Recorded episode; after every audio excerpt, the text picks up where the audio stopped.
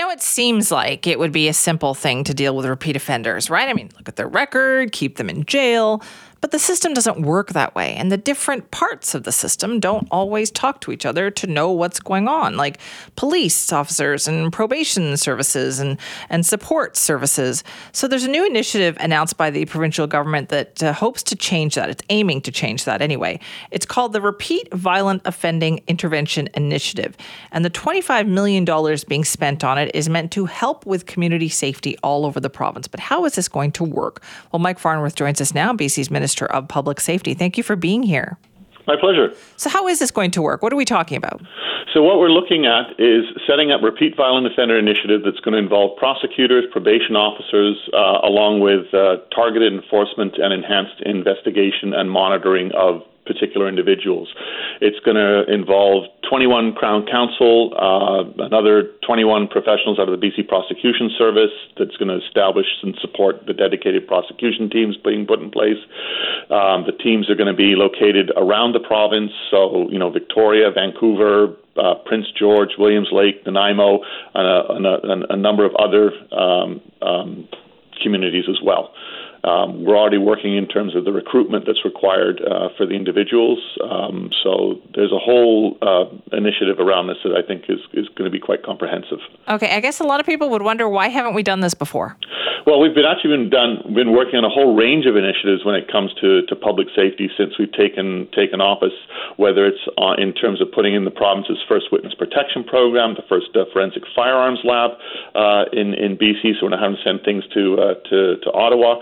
We've been dealing with issues on uh, the money laundering and organized crime and guns and gangs, um, and uh, local mayors, uh, communities came to us and said, "Look, we're having problems in our communities. Um, we need help on that." We okay. We commissioned the Lepard Butler report, came out of that. Out of that were a series of recommendations we've been working on. This was one of those recommendations, and we started working on it once we got that report and, and saying, okay, what else do we need to do? It's also why we raised the issue in October of changes needed to the uh, the criminal code when it comes to bail reform, um, and we BC put that on the table in Ottawa. We finally got uh, uh, an agreement uh, working with other provinces and the federal government uh, just this past Friday on changes to the criminal code as regards to uh, to bail reform. Okay, so with these changes then that we're talking about, can you walk us through how you see this working then? So if, if a repeat offender shows up in court once again, what should happen as a result of these okay. these new initiatives? So so what what how we see it working is is that both before court and after. So after, so before court, uh, police have a good idea of, let's say, who the individual is. They're working with the prosecution uh, service in terms of Crown Counsel.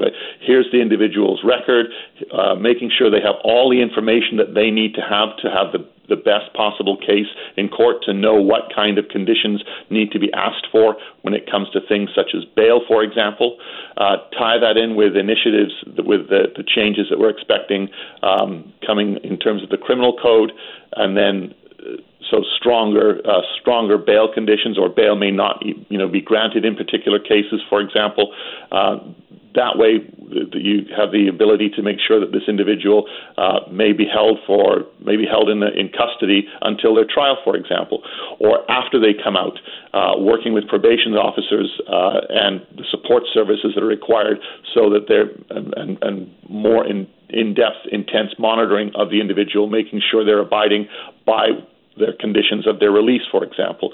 So it's a it's a much more coordinated, a much more intense uh, approach to dealing uh, with with with repeat offenders in particular violent offenders. Okay, and so you see this this is going to happen all over the province?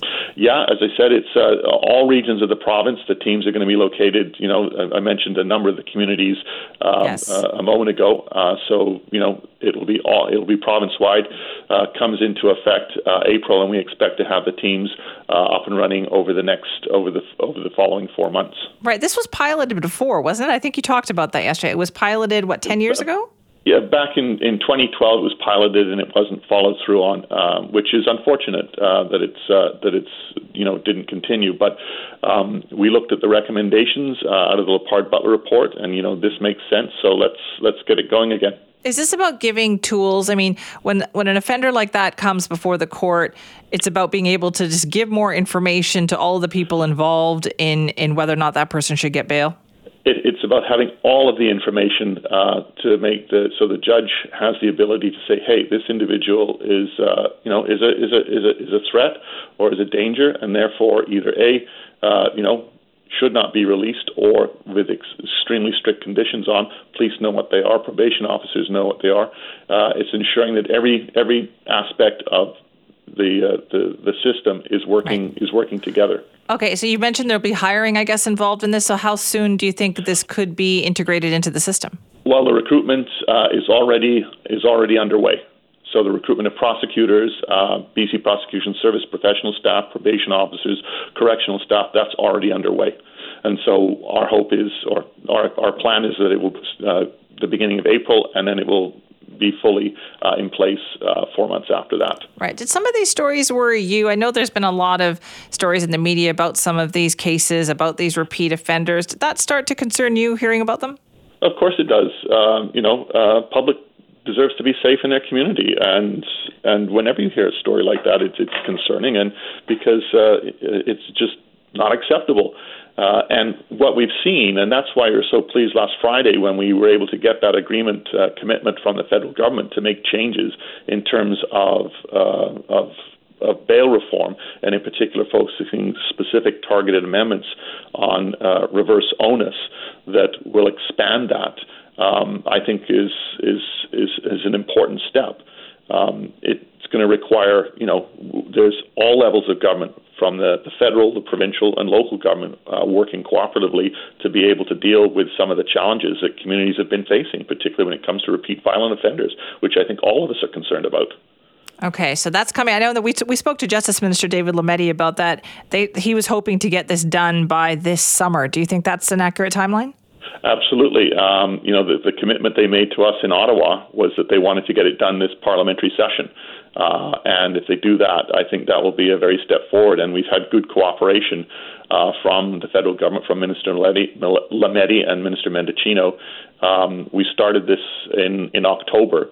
Uh, of last year uh, in the federal provincial territorial ministers meeting in, in Dartmouth. British Columbia put this on the table. Other provinces said, you know what, we're having the same problems, and it varied right across the country. Uh, and you've seen, you know, random stranger attacks here. Uh, you saw it in in Ontario, in Toronto, uh, in Manitoba. It was issues people random attacks with bear spray, for example. We put forward we wanted to see uh, reverse onus not just on firearms as it is now, but a much broader frame.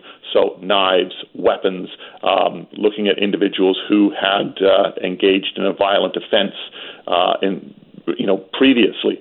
Uh, so we were uh, with, pleased with the response from the federal government. Okay, and before I let you go, I have to ask you: when will this Surrey police decision be coming?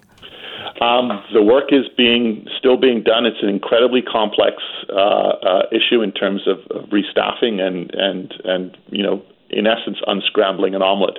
Uh, but it, it will be shortly. It is the work is is is getting done. All right, shortly. We're going to hold you to that. Okay. Okay. Thank you so much for Thanks. your time. Bye bye. That's Mike Farnworth, BC's Minister of Public Safety, talking about bail reform, changes coming to deal with repeat violent offenders in the system. I know that's been a huge concern there. We'll continue to track that story for sure.